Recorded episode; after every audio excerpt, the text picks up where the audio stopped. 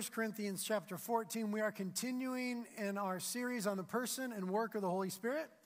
This is the ninth sermon in the series. We've begun talking about the gifts this morning. We'll be talking about the gift of tongues.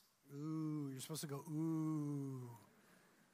Last week we talked about the gift of prophecy. Now, there's so much more to learn about the gift of prophecy than I could possibly teach you guys on a Sunday morning. So, Coming up soon, we're going to be offering a class on the gift of prophecy, how to move in the prophetic gifts, and also intercession and the way that those intersect. So, those will be starting Tuesday nights at our Carpinteria and Ventura campus um, on August 20th, and then Friday nights at the Santa Barbara offices on August 23rd. So, those will be at 7 p.m. in the evening, taught by some of the ladies in our class who uh, I really look up to in that area of prophecy and intercession. They've taught me a lot.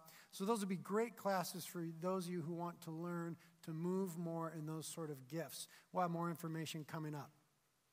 1 Corinthians 14, if you're already there, let's pray and get into it. Father, we thank you for the gift of the Holy Spirit, who is always reminding us of how much you love us, who is always leading us back to the cross and Christ's finished work on it by which we are justified and accepted before you, through which we belong to you. We thank you for the Holy Spirit who reminds us of those things. And we thank you for the Holy Spirit who gives us gifts that we might live faithful and fruitful lives with supernatural power for the glory of Jesus in a world that desperately needs to hear the gospel. Thank you that the Holy Spirit is always catching us up into the things of God. Holy Spirit, we ask for no less this morning. You would catch us up into these beautiful things of God. We rejoice that the Father has good gifts for us, including the gift of tongues. Please, Holy Spirit, teach us about this. Give us ears and a heart to hear, and please anoint me to communicate these wonderful truths in a way that's faithful to you and helpful to your people. We ask it together in Jesus' name. Amen. Well, we should just be honest and say at the outright, if we're going to talk about the gift of tongues, that the gift of tongues is creepy. You know what I mean? It's like, and I don't mean creepy bad, like there's creepy bad and there's creepy good. I mean creepy good, but still creepy.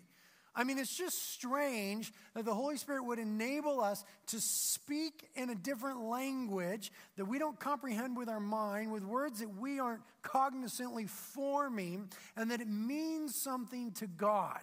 It's just one of those weird, interesting things.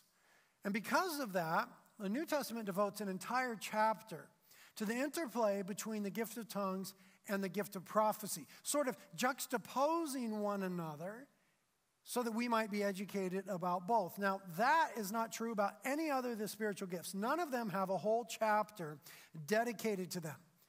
That pretty much lets us know that these gifts are lightning rod gifts and have always been within the church.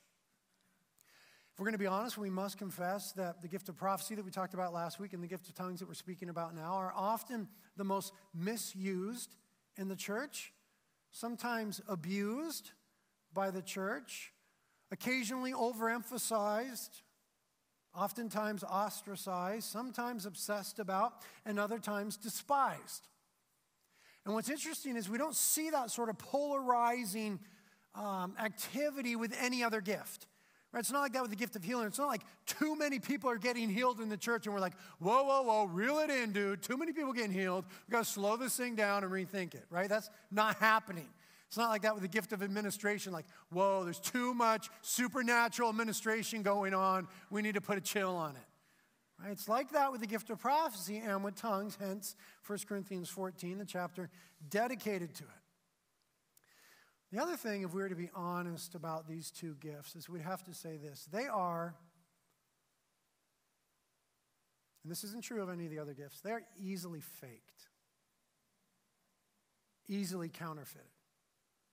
So that's why we're taking a week to talk about each one of them. Now, we must say at the outset that within reality, the church and the reality churches, there is variance in thought about the gift of prophecy. We don't all in this church and even among the leadership we don't all agree in all the details and the minutia about the gift of prophecy and i want to say that that is okay okay that that, that, that leeway and that freedom to think differently, though being faithful to Scripture, is part of what makes reality reality. We aren't into homogeneity or being homogenous, right? We aren't into majoring in the minors and making a big deal about these things. The gift of tongues is nothing that we would ever divide over. It's nothing that we would ever disparage one another about, right? Amongst ourselves or with other churches. We would never look at other churches that have a different view on the gift of tongues and say, well, we don't want to have anything to do with you. That would be ridiculous. We would never do that with an issue. Yeah, praise God if you want to. That's cool.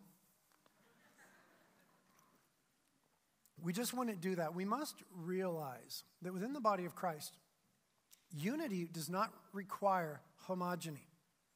Rather, unity recognizes diversity and chooses to obey a greater claim. The greater claim is the identity and person and finished work of Jesus Christ on the cross, who is risen from the dead, rules and reigns, and is coming again. We are united as one under that truth. And that truth is big enough to keep us united when all the secondary issues are afforded some leeway. Now, having said that, we must also be honest that there is, with the gift of tongues, a, fair degree of fear and anxiety within the church. But I would just say, and I hope you get that out of this teaching, that that's not necessary. Scripture is clear, Scripture is always true, and Scripture is beautiful and what it portrays about this gift. And we can trust God when it comes to His Word and His gifts. It is strange when people obsess about or magnify the gift of tongues because we don't really see scripture handling it in that way. Jesus himself only ever mentioned tongues one time. Okay, in the list of the gifts that are given at the beginning of 1 Corinthians chapter 12, tongues is the very last of those listed, other than interpretation. And then in the subsequent list that comes later, toward the end of chapter 12, tongues is the very last gift mentioned. And then in the book of Acts, which encompasses 30 years of church history, there's only three mentions of the gift of tongues. And then in all of the epistles that we have in the New Testament, only one of them mentions the gift of tongues. It is the book of Corinthians, and only in three chapters. And there are 260 chapters in the New Testament. So it's not that enormous of a deal. It's good and wonderful and beautiful, but it's strange to elevate it to this place of extreme importance. Now, having said those things, let's define the gift. What is the gift of tongues? Here's a definition The gift of tongues is the spirit of a person enabled by the Spirit of God, the Holy Spirit to pray or to praise God, pray to or praise God, in a way that is apart from the mind of the person and in a language that is not known by the person. Okay, the spirit of a person enabled by the Holy Spirit to pray to or praise God in a way that is not comprehended by the mind or in a, and in a language that was not previously known by the person. A couple references sort of flesh that out. Acts chapter 2, verse 4 says, And they were all filled with the Holy Spirit and began speaking in other tongues as the Holy Spirit gave them this ability. Okay, so it's not a natural thing. It's nothing that we muster up or manufacture. It's a supernatural thing given to us by the Holy Spirit. Secondly, 1 Corinthians 4.14. If I pray in tongues, my spirit is praying, okay, spirit, my spirit is praying, but I don't understand what I am saying. So, it is an enabling by the Holy Spirit wherein the spirit of a person prays to God or praises God in a way that bypasses the mind and isn't comprehended by the one functioning in the gift. Now, why would this be? This would be because there are times in the child of God when there is a burden in our soul to pray something or say something or praise God in a way that we simply do not have words for. Anybody know what I'm talking about?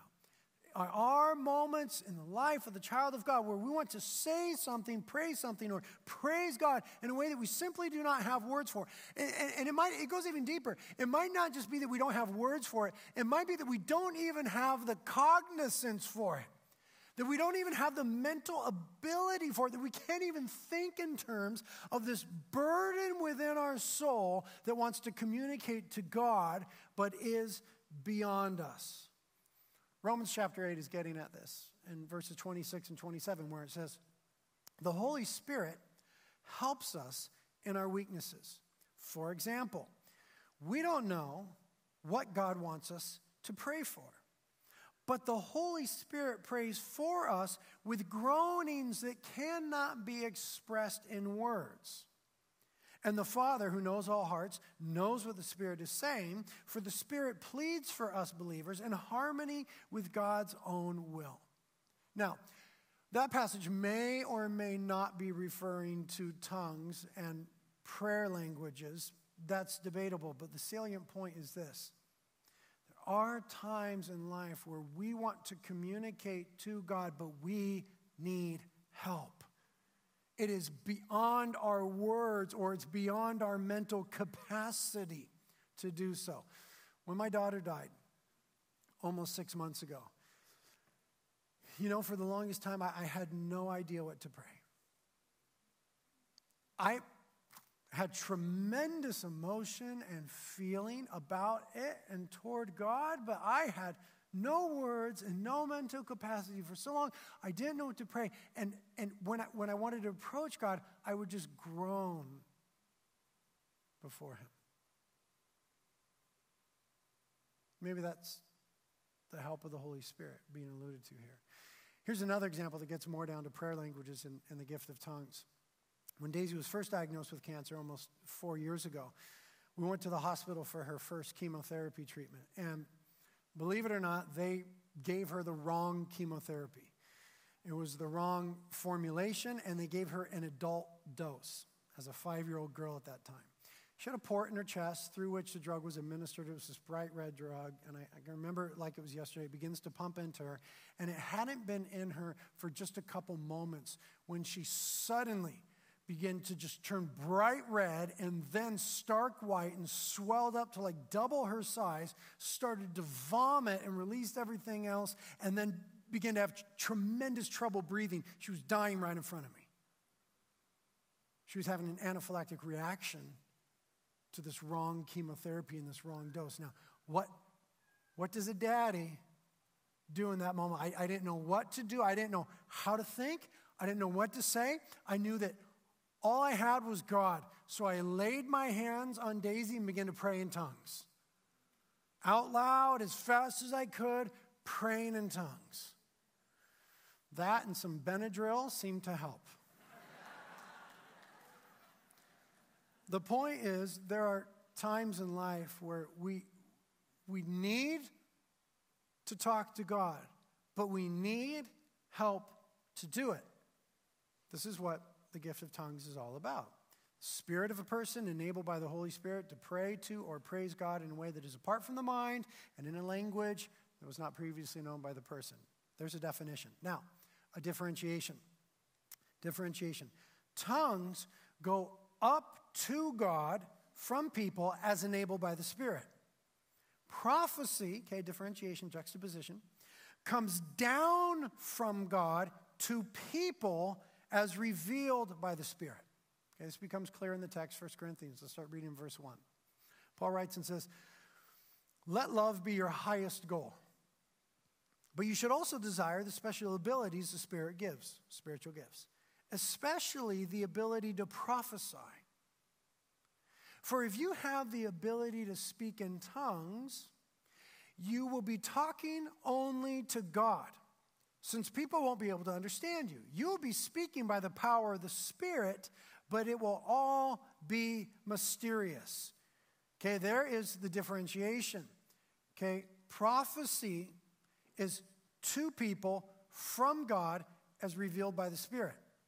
The gift of tongues is to God from people as enabled by the Spirit. You got that? It's upward directed, not horizontally or downward. And it involves, it'll become clear in the text later on, the gift of tongues involves these things it involves prayer, praise, singing, giving of thanks. Okay, prayer, such as intercession, praise, singing, and giving of thanks. Those are the elements involved in tongues, directed to God. Okay? People speaking to God, not people speaking to people. Therefore, we wouldn't expect the gift of tongues ever to be employed in evangelism and it's different from prophecy. It says in Acts chapter 19, verse 6, that after the Ephesian believers received the Holy Spirit, they began to speak in tongues and prophesy. There's a bifurcation there, okay? There's differences in those two gifts.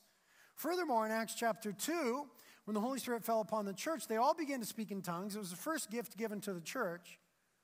But after they spoke in tongues, it says everyone knew that they were declaring the wonderful works of God. And then they're wondering about it. And then Peter preaches Christ to them, but he does so in the language that everybody knew in that day Greek. Okay, so tongues isn't used for evangelization, that's for common language, and it's not used for prophecy. That's different. So we have a definition, a differentiation, and now a delineation. And it's this prophecy strengthens others and or the church tongues strengthens only the individual using the gift. There's a caveat, but we'll get there in a moment. Let's pick up where we left off in the text, verse 3, and read for a bit. It says, The one who prophesies strengthens others, encourages them, and comforts them. But a person who speaks in tongues is strengthened personally. But the one who speaks a word of prophecy strengthens the entire church. Now, I wish you could all speak in tongues, but even more, I wish you could all prophesy. For prophecy is greater than speaking in tongues, unless someone interprets. There's a caveat, we'll deal with it in a moment. What you are saying so that the whole church will be strengthened. Verse 6 Dear brothers and sisters, if I should come to you speaking in an unknown language, how would that help you? That's the issue here. How would that help you? But if I bring you a revelation or some special knowledge or prophecy or teaching, that will be helpful. Even life, lifeless instruments like the flute or the harp must play the notes clearly, or no one will recognize the melody. And if the bugler doesn't sound a clear call, how will the soldiers know that they are being called to battle? It's the same for you. If you speak to people in words they don't understand, how will they know what you're saying? You might as well be talking into empty space. Verse 10 There are many different languages in the world, and every language has meaning. But if I don't understand a language, I will be a foreigner to someone who speaks it and the one who speaks it will be a foreigner to me. And the same is true for you. Since you're so eager to have the special abilities the Spirit gives, spiritual gifts, seek those that will strengthen the whole church. Okay, there is a delineation. Prophecy strengthens the whole church, tongues strengthens the individual user. And in that, tongues is unique among all the gifts. The gifts in general are given for the building up of the whole body and that we might serve one another, right? First Peter chapter 4 verse 10 says each has been given a special gift.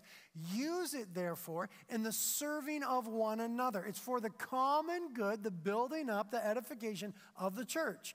Tongue stands alone, and that it is primarily for the strengthening, edification, and benefit of the one who is exercising the gift. Okay, it's not given for the sake of others, but for the user. That makes it absolutely unique. Now, here's another delineation. If an utterance in tongues is interpreted, as the text said, then it will strengthen others and or the church. Let's hear more about this. Let's keep reading the next few verses starting in verse 13 where we left off. So anyone who speaks in tongues should pray also for the ability to interpret what has been said. For if I pray in tongues, my spirit is praying, okay, it's prayer language, my spirit is praying, but I don't understand what I'm saying. Okay, it's beyond the scope of the mind. Verse 15, well then, what shall I do? I will pray in the spirit. I will also pray in words I understand. I will sing in the Spirit. Tongues involves singing. And I will also sing in words I understand. For if you praise God only in the Spirit, it involves praise. How can those who don't understand you praise God along with you? How can they join you in giving thanks? Tongues involves thanks. When they don't understand what you're saying, you will be giving thanks very well, but it won't strengthen the people who hear you. Now, it's always a concern in the church that we, we add to the benefit of the whole. Okay, this is a tremendous challenge for us because we are a radically individualistic culture, right? Western individualism is so deeply ingrained in us, we, we can barely see it. We are radically individualistic. But the church is meant to be radically communal, right? Christ calls us one. We are one body under Jesus Christ. The church, properly understood, challenges the deepest core of who we are as Western individuals. Now, we, we, take that Western individualism, and that's often how we do church. We come to church and we're concerned about, well, how did it go for me? How was I blessed? What did I receive? How was I built up? How did I enjoy it? What did I get out of it? That was never meant to be how anybody thought about church. It was supposed to be how are we together as the body of Christ being faithful and being built up and enjoying Jesus together? It's supposed to be this communal thing, mutual responsibility. So the concern of the church gathering is always for the whole. How does everybody get built up? You see, the thing about the gift of tongues is it is for the individual unless there is provided an interpretation. Then it can build up the whole. Now, what might an interpretation look like? So let's talk about how this might work out.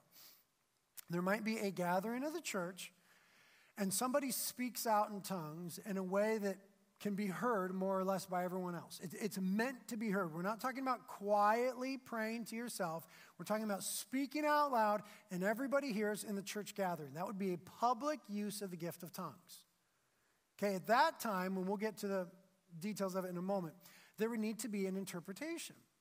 Now, we could have some real clear expectations of what the interpretation would involve. It would involve, explicitly now, prayer, such as intercession praise, exalting God, singing perhaps to the Lord, and giving thanks. The interpretation would sound very much like one of the Psalms, but it would be a brand new thing and it would be from the Holy Spirit in some way, kind of like the Holy Spirit praising the Godhead. So when the interpretation was given in common language, we would all be tremendously edified because it would be like this living, vibrant, brand new Holy Spirit breathed psalm of praise and thanksgiving and intercession. There would be this sense of mutual edification. We would all say, Oh, that's good, and that, that, that builds me up. We would expect that it would never be directed to the church so if somebody spoke in tongues and it was a public exercise of the gift of tongues and we all heard it and we're saying, okay, there should be an interpretation now, Lord, give us the interpretation. And that same person or someone else says, the interpretation is that next week the surf will be really good. Okay, that would not be an interpretation of that tongues. That would be a prophecy thing, I hope. But that wouldn't be tongues because tongues is prayer or praise or singing or giving thanks. It's directed to God, not directed to people. It's not a revelation, it is an exaltation of God. So if it came out like a prophecy, we would say, ah, that, that's not the interpretation. That may have been a prophecy, that may have been wishful thinking, it may be that you checked the reports, but that wasn't the interpretation of the tongues. Okay, there's, there's a lot of confusion, but if we would pay careful attention to Scripture, we could avoid a lot of confusion within the church. Now, that then requires some demarcation. Here's a demarcation. Okay, we have a definition, a differentiation, a delineation, another delineation, and now a demarcation. Here it is. Tongues is primarily to be used as a private prayer language and should be minimized in the broad public church gathering, such as this. Let's see Paul talk about that in a somewhat Complicated argument, but nonetheless, it will become clear to us. Let's pick it up in verse 18 where we left off. Paul says, I thank God that I speak in tongues more than any of you. Don't you love Paul? Just, I'm so stoked I speak in tongues more than all y'all. Verse 19. This is important. But in a church meeting, okay, in a church meeting, I would rather speak five understandable words to help others, common good, mutual edification, communal, than 10,000 words in an unknown language. You know what Paul is saying there in essence? He's saying, I have the gift of tongues. I, I, use it more than any of you, but I would pretty much almost never do it in the church gathering. That when he puts that 10,000 words in a tongue or five that people could understand and be helped by, that's pretty much a hyperbolic way of saying, I speak in tongues all the time, but I'm not really going to do it in the church gathering. This is kind of not the gig. Now he goes on to explain. Verse 20. He understands it's sensitive, so he says, Dear brothers and sisters, don't be childish in your understanding of these things. Be innocent as babies when it comes to evil, but be mature in understanding matters of this kind. It is written in the scriptures, this is from Isaiah 28. I will speak to my own people through strange languages and through the lips of foreigners. But even then, they will not listen to me, says the Lord. Verse 22. Okay, follow his argument here. It's not easy. But we'll get it. Verse 22. So you see that speaking in tongues is a sign, not for believers, but for unbelievers. Prophecy, however, is for the benefit of believers, not unbelievers. Verse 23 says, Even so, okay, pause right there.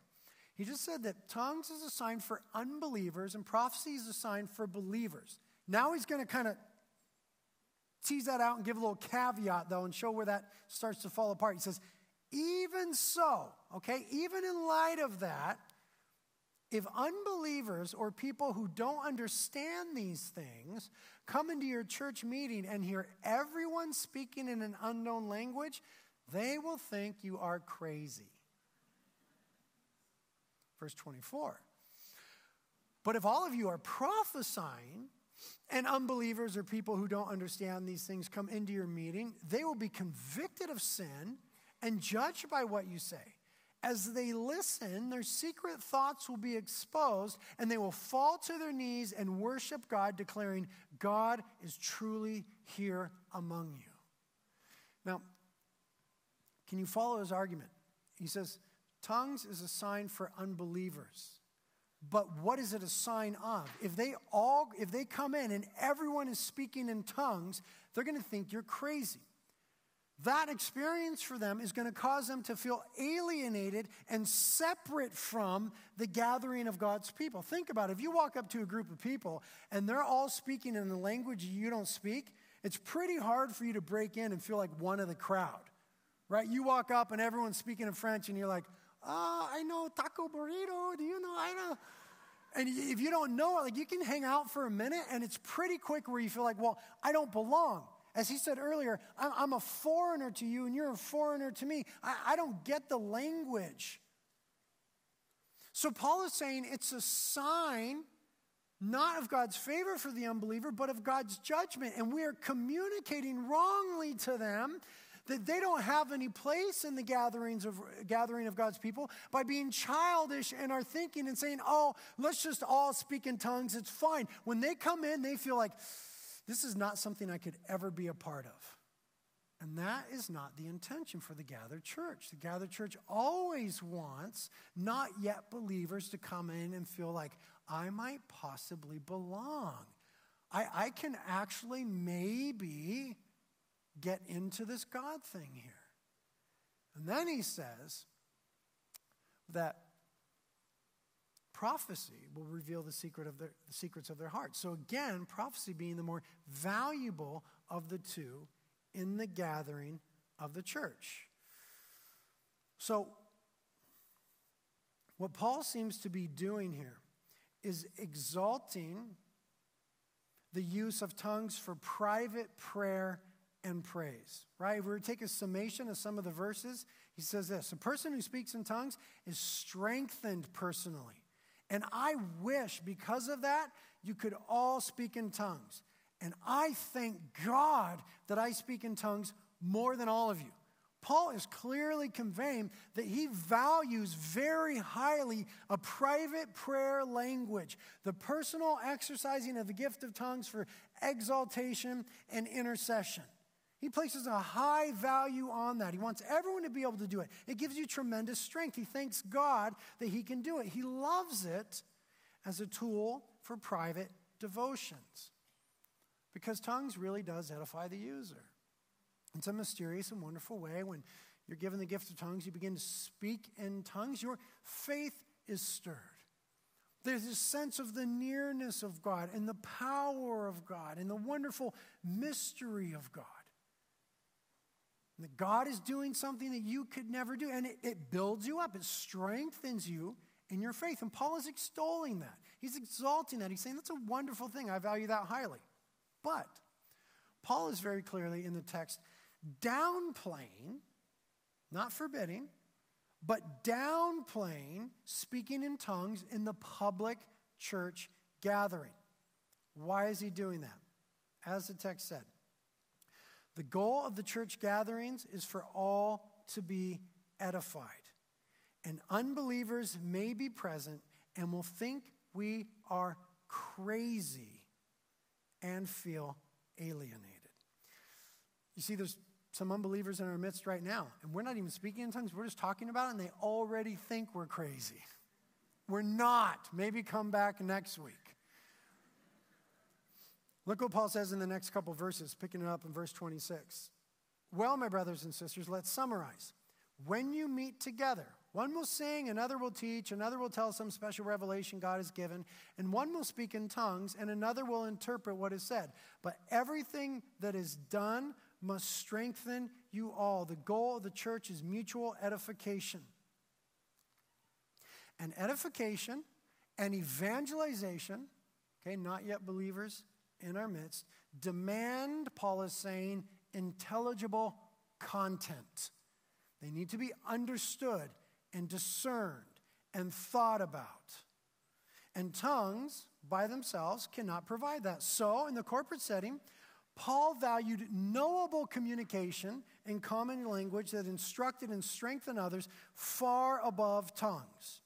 Again, Paul seems to imply in verse 19, I just would never do it in the public gathering. Rather, do five words that people understood than 10,000 that they didn't. So, what he does in the text is he limits the use of tongues in the public gathering. Look in verse 27. He says, No more than two or three should speak in tongues. They must speak one at a time, and someone must interpret what they say. But if no one is present who could interpret, then they must be silent in your church meeting and speak in tongues to God privately. So he puts limits on it. Number one, no more than two or three in the church gathering. Number two, one at a time. Okay, not multiplicity, not a bunch of people speaking in tongues at the same time. And number three, if it happens at that time, there must be an interpretation. So it is okay if we were to do that in this gathering. And there's some churches that do that on a regular basis. It's just part of their culture, part of their ethos, part of their understanding. They celebrate that and they practice that. That's wonderful. We don't see it that often, sometimes in our midweek stuff, but it's just not part of our culture here. If it happened, it's okay right? That, that, that would be normal. But it's also, Paul is saying, okay if it doesn't happen. Tongues does not have to happen in its public usage every time the church gets together. And Paul would actually seem to say it maybe shouldn't happen that often. But he does say not to forbid it in verse 39, which means this, and I want some of you to hear me on this. It means that there were those in the church in Corinth who rather would have just done away with it, who just felt like, you know what? this thing is too complicated this thing is too messy i just i just let's just let's just get rid of it i want you to remember church we do not form theology from bad examples or bad experiences right? That is not how we do it. Thank you jesus. Yeah praise god if you want to. She's not going to stop until you join in. To do so is to be unfaithful. So, what Paul seems to be saying is this. Don't throw out the baby with the bathwater, but by all means, do throw out the bathwater. Now, the baby in this instance is the gift of tongues. The bath water is people in the gathered church doing it all at the same time, more than two or three, without any interpretation. Right? His, his answers to the misuse of the gifts is not, hey, stop it. Let, let's put a kibosh on this thing. Rather, it's, let's do it better. Let's do it right. Let's not throw out the baby with the bathwater, but let's do throw out the bathwater and get this thing right. And so he says in 1 Corinthians 14 39 through 40 So, my dear brothers and sisters, be eager to prophesy and don't forbid speaking in tongues. But be sure that everything is done properly and in order. Now, here's why that's possible. Okay, the gift of tongues is subject to the one who is operating in it. In other words, we can choose to speak forth in that tongue or not. Right? Verse 32 of our text says, The spirit of the prophet is subject to the prophet. So it's not as though it's ecstatic or it's uh, like a possession thing where all of a sudden the Spirit comes upon you and you just can't control it and you just have to start speaking in tongues. That's not the way that it works. Here's an example for you. You know, on Sunday mornings when we're sending out a missionary, a man or a woman or a family, we bring them forward and we all come up and we lay hands on them because that's what we see the church doing in Acts 13. And then I lead us in prayer. Man, that's such a heavy thing to pray for a man or a woman or a family who's going out on the mission field, like giving their life to go see the gospel go to new places. And I, I don't always know how to pray for them. And, and so, because that, you guys who have been here for a long time probably noticed I pretty much always pray the same thing. There's some good stuff to pray, but there's something in me that wants to go further and deeper, and I'm always on the verge of praying in tongues when we pray for missionaries. But I don't do it.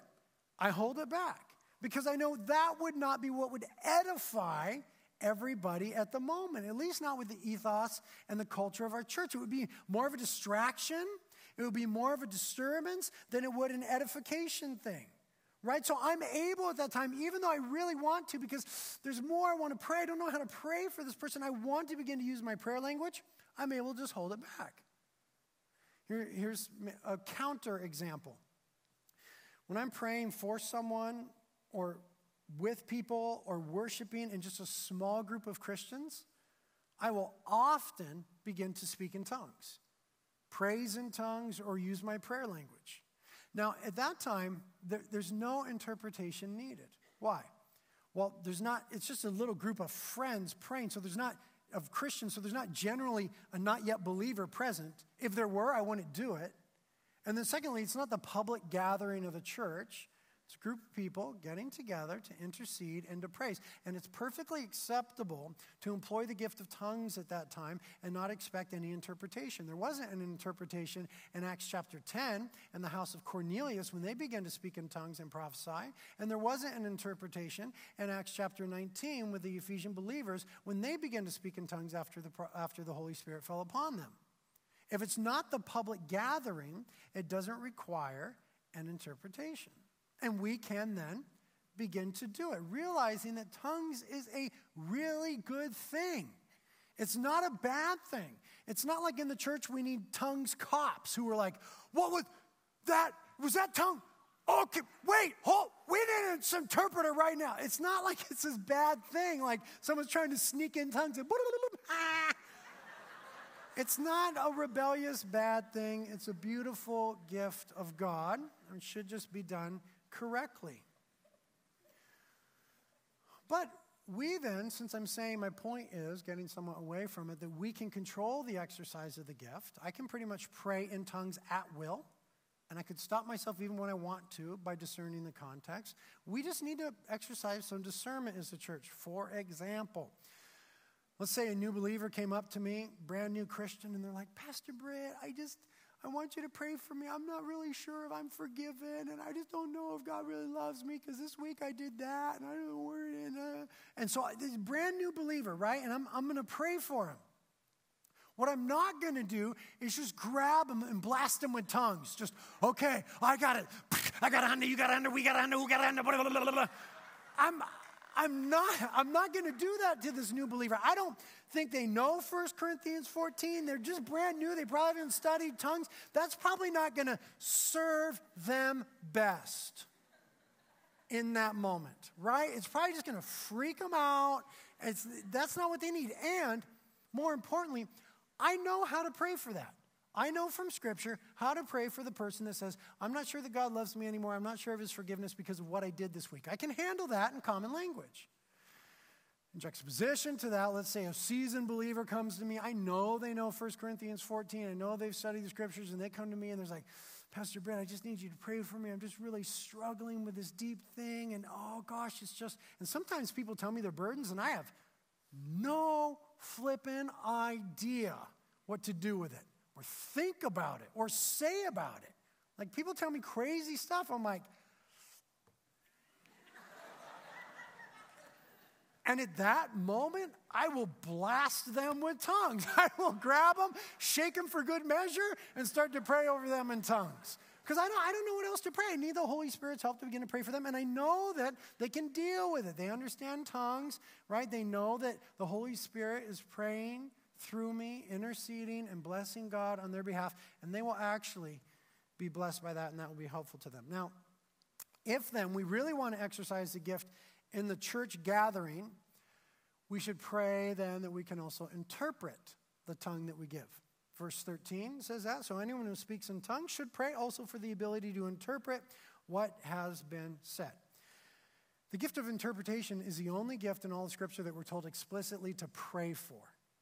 Okay, we should pray for that gift. So if you feel like, gosh, I'm going to speak in tongues right now in the church, which is kind of a gnarly thing here, right? You're like, I'm going to do it. I'm going to let it loose right now. You should pray that you can interpret so that the church will be edified. Or you should maybe know that there's someone who has a gift of interpretation. Or if not, you just feel like I really gotta like let this thing loose. That that's okay. That's biblical. If it's at the appropriate time, we will trust God that somebody there will interpret. And if not, it's not the end of the world. We're gonna make mistakes with the spiritual gifts. Okay, nobody's gotta be a spiritual gift cop. It's not the end of the world. We'll get through that. That's okay. We'll learn from that. But if we cannot interpret and we don't know if someone is there who has a gift of interpretation, then look at verse 28. It says this, but if no one is present who can interpret, they must be silent in your church meeting and speak in tongues to God privately. So it wouldn't be a public thing. Now, intent is everything. Okay, you intend for it to be public if you say it in a way that everybody could hear. You intend for it to be private if you say it at a volume that people might overhear, but it's obviously not intended for them. That would be exercising your private prayer language. It still says, and speak in tongues to God privately. Speaking is verbalization. So you can still use your private prayer language in the church gathering, and someone might overhear. That's okay. It's not meant to be public. The intention is everything, and we shouldn't freak out. So, in summary, tongues is the spirit of a person enabled by the Holy Spirit to communicate to God in a way that is apart from the mind of the person and in a language that is not known by the person. Okay, it may be a human language, it may be an unknown sort of language of angels, tongues of angels. It is something that is directed to God, prayer, praise, singing, giving thanks, edifies the individual, and so is primarily for private use and if it is intended for the whole church, then it can happen in a limited way with interpretation, which then edifies the whole church. That's what it is. Now, what is it not? Very quickly. It is not for every believer. Paul asks rhetorically in chapter 12, verse 30, not all speak in tongues, do they? It's a rhetorical. The answer is no. Everybody doesn't speak in tongues. Again, in 1 Corinthians 14 5, I wish you could all speak in tongues. His wishing that we all could means we can't all necessarily. 1 Corinthians 12 11, the Spirit alone decides which gifts each person should have. We don't all have the same mix of gifts. So it's not given to every believer. Secondly, very importantly, it is not a mandatory sign of Spirit baptism. Some of our charismatic brethren whom we love and some of our Pentecostal brethren whom we love would teach that if you get baptized in the Spirit, you will always speak in tongues. And I just don't see how Scripture bears that out. And I think that it's tenuous at best, teaching on the gift of tongues like that, that causes people to fake it. Because all of a sudden there's tremendous peer pressure to be able to do it. I experienced that uh, back in 1990. I was in Australia on a surf trip, and um, I had walked way away from the Lord. Someone invited me to a church service, and I, I went. It was a Wednesday night thing. It was at a Pentecostal church. I'm so thankful for them. This is where I rededicated my life to the Lord. They changed the course of my whole life. I went to this Pentecostal church, and next thing I knew, I was on the ground, on my back, and people praying for me and pressuring me to speak in tongues. And man, when, when that's going on, when you know God just moved on me like radically, and everyone else is speaking in tongues, and they're telling you, you just got baptized in the Spirit, you need to speak in tongues. And they were telling me stuff like, just wiggle your tongue, just move your mouth, just say a syllable over and over. I, I'm just going to be honest, there's tremendous peer pressure at that moment to fake it. And, and even a blurring, like, what is real, what is not, what is God, and, and was it, what, what does it mean? See why we have to be so careful and faithful to what Scripture says. I don't think the Scripture says that it's for every believer and that it's a sure sign of Spirit baptism. And I think that that sort of teaching can put tremendous pressure on people, which is why sometimes we see abuse and maybe faking it. Last thing I'll say about that is it's not a sign of the super special or super spiritual. Listen to me very carefully. The only thing that defines you as special and the only thing that has made you spiritually alive is the cross of Jesus Christ. The proof of the love of the Father for you. It is finished. The Father's love for you is perfect. So it's not an issue of he loves someone more, so they speak in tongues. And all the gifts are grace gifts, charismata, from the word charis, grace in the Greek. They are all received by grace. So it's not a matter of, well, somebody looks better before God, so they got it. It's not for the super spiritual. Okay, it's not for the super special. Listen to me very carefully on this.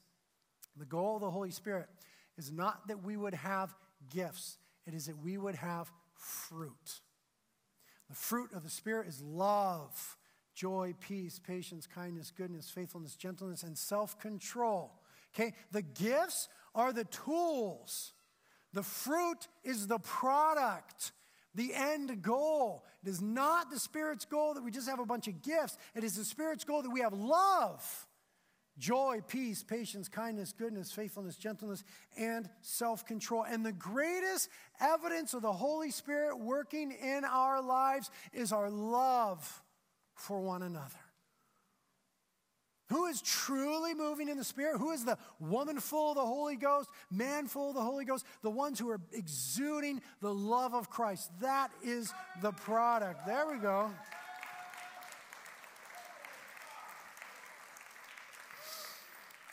First Corinthians 13 1, Paul says, If I speak, if I speak with the tongues of men and angels, but do not have love, I have become a noisy gong or a clanging cymbal. Listen to what D.A. Carson says about that. When Paul says, I have become, it means that my action of speaking in tongues without love has left a permanent effect on me that has diminished my value and transformed me into something I should not be. Just stuck in the tools, not walking in the fruit. So here's where we end. The question becomes okay, I heard what it is, I heard what it isn't. Do I want it? Well, a common and faithful prayer for us is this Father, I want everything that you have for me, nothing more and nothing less. And we can trust Him with that prayer. But I want to submit to you what Wayne Grudem says about this. He says, Since it is a gift Paul views as edifying and useful in prayer and worship, on a personal level, even if not in church, it would not be surprising if the Holy Spirit gave a very widespread distribution of this gift, and many Christians, in fact, received it. I think that's true. I think that the Spirit is wanting to enable more of us to pray in tongues than are.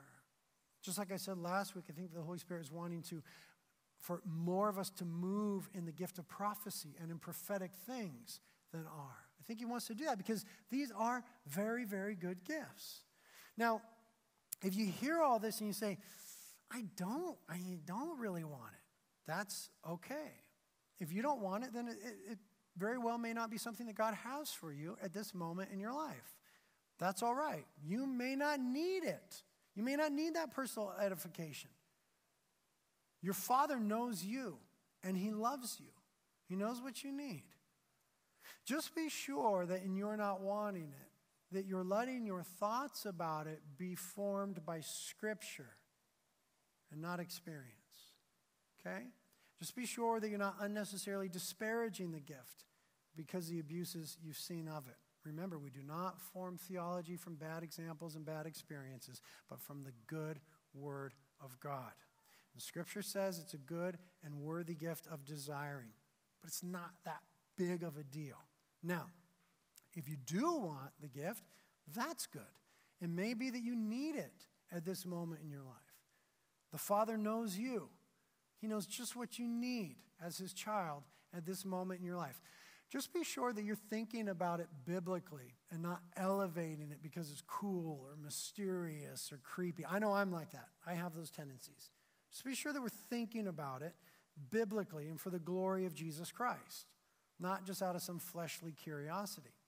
Here's when you should want the gift you should want the gift of tongues, a prayer language.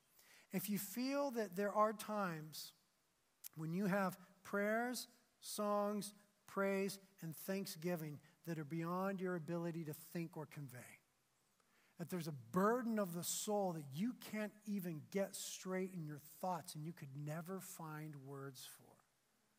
In glory of Jesus Christ. Then you ought to want that gift. So, how does that happen? Well, you just ask for it. Right? It's like everything else. You just ask the Father for it, and you ask Him in an attitude of trust, trusting that He can give it, and trusting Him if He doesn't give it to you so that you don't go away sad. Like today, many of you ask for the gift of tongues. Some of you get it, some of you won't. You got to trust your Father. If you don't get it, don't go away sad. Trust your Father. He knows what's best for you at this moment in your life. But that doesn't mean that you cannot ask repeatedly. You can ask repeatedly. God always welcomes importunity and persistence in prayer. We can ask over and over again because it might be that right now is not the right time, but later is the right time. My story is that I had asked for the gift of tongues for years. I had had lots of people pray for me to get the gift of tongues. I had asked for it several times. I was seeking it. And then, back about the year 2000, when uh, reality was a college ministry at Calvary Chapel, Santa Barbara, I was teaching on a Friday night about the gift of tongues. And I told everyone, I was like, I don't have the gift. I've asked for it many times, but here's what the Bible says. Here it is. And then afterwards, during the second Sunday worship, I just went down on the carpet to just worship, as I often do on Sundays. And this little Asian guy named Paul Sanako came up to me. And he put his hand on my back as I was worshiping. He just said, Hey, Britt, I, really think God wants to give you the gift of tongues. I was like, no. I, have asked a million times. He's like, no, I think he does now. I was like, okay. So he's like, let me pray for you. And he started to pray for me. I didn't feel anything, but he just prayed a really simple prayer. Just something like, Lord, I just ask that you give Britt the gift of tongues. You know if he needs it. You know what's best for him. I know he wants it. So I just ask you give it to him. And then he just walked away.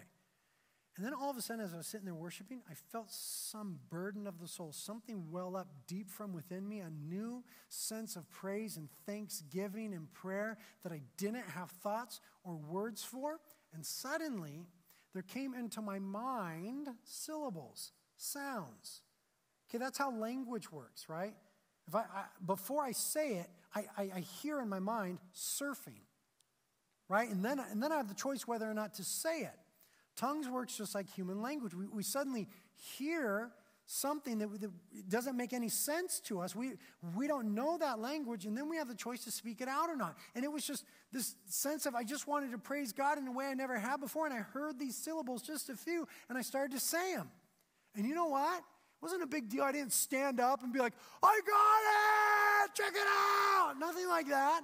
Just on the carpet in the front by myself, but I was edified. I was strengthened. I was built up. My lovingly Heavenly Father knew that at that moment that was something that was good for me, and He gave it to me. Now, as I said, I started with just a few syllables. As I said previously, none of the gifts are given in their mature state. They're all given in a way that needs to be grown in. Okay, you're not given the gift of teaching, you're the best teacher in the world. No, you got to grow in that. Okay, all the gifts have to be grown in.